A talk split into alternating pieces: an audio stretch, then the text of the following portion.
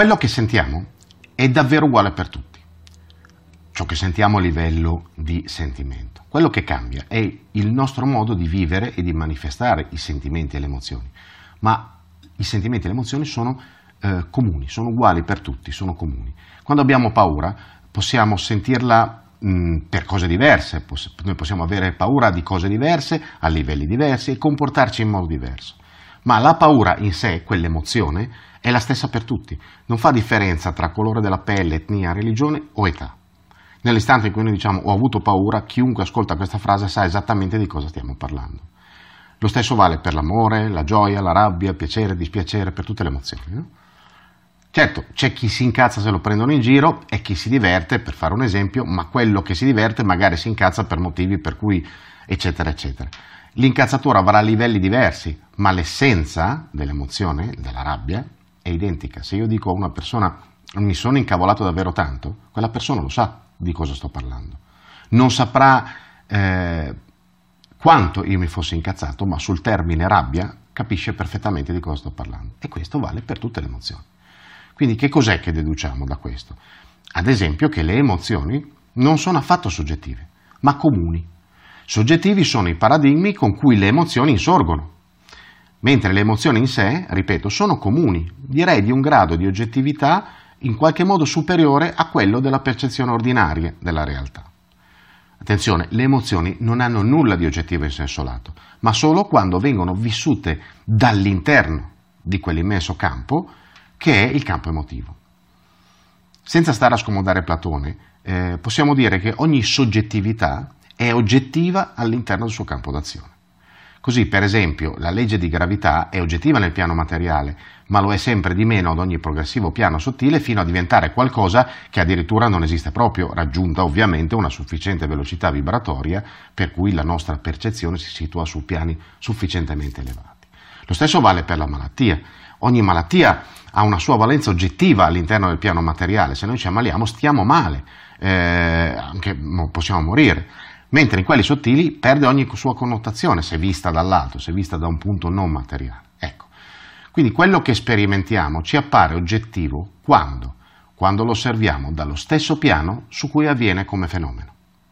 Quindi se noi siamo su un piano e una qualunque causa genera un fenomeno su quel piano, per noi quell'effetto, quel fenomeno è oggettivo.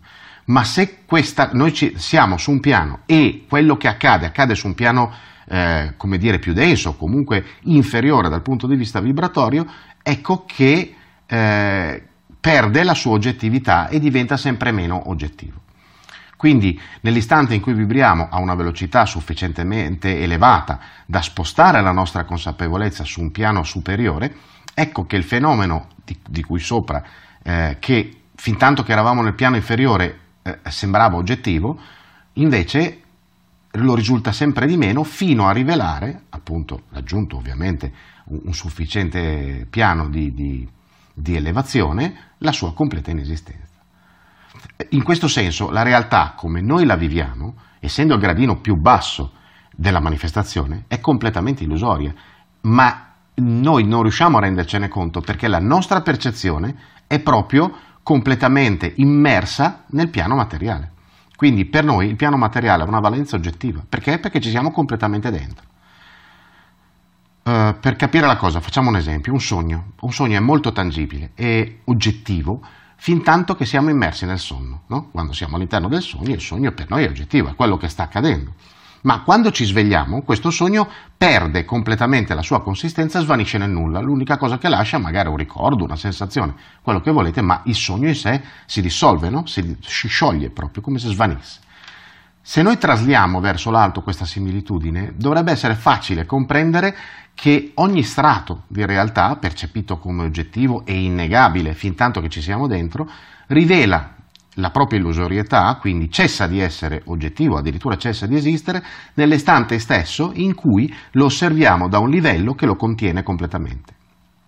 Il risveglio, quello che chiamano risveglio spirituale, coincide, tra le altre cose, con la realizzazione del piano di appartenenza e con la completa percezione di ciò che di noi esiste, di ciò che c'è di noi.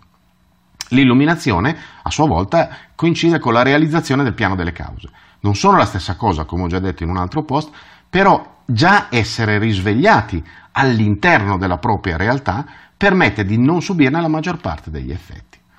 Chi ha provato a fare un sogno lucido, per fare un altro esempio sempre con il sogno, ovvero un sogno in cui ci si rende conto appunto di stare sognando, questo è il sogno lucido, si sarà penso reso conto che a quel punto il sogno diventa responsivo ai propri desideri, diventiamo registi, diventiamo gli autori e registi, ce la giochiamo, ce la suoniamo, ce la cantiamo da soli.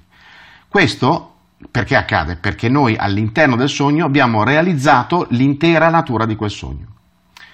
Inoltre, c'è da dire questo, che nel momento in cui ci rendiamo conto che stiamo sognando, quindi nell'istante in cui noi ci accorgiamo che siamo all'interno di un sogno, la nostra proprio-eccezione, cioè eh, termine preso, preso, eh, preso, a prestito dalla medicina, ma cioè nostro, eh, la nostra percezione di noi stessi irrompe all'interno del mondo onirico come un fiume in piena, eh, distrugge quello che è il nostro io onirico, si sostituisce adesso e quando ci svegliamo, che cosa succede? Che noi siamo sempre noi, cioè non c'è differenza a quel punto tra il noi onirico e quello dello stato di veglia.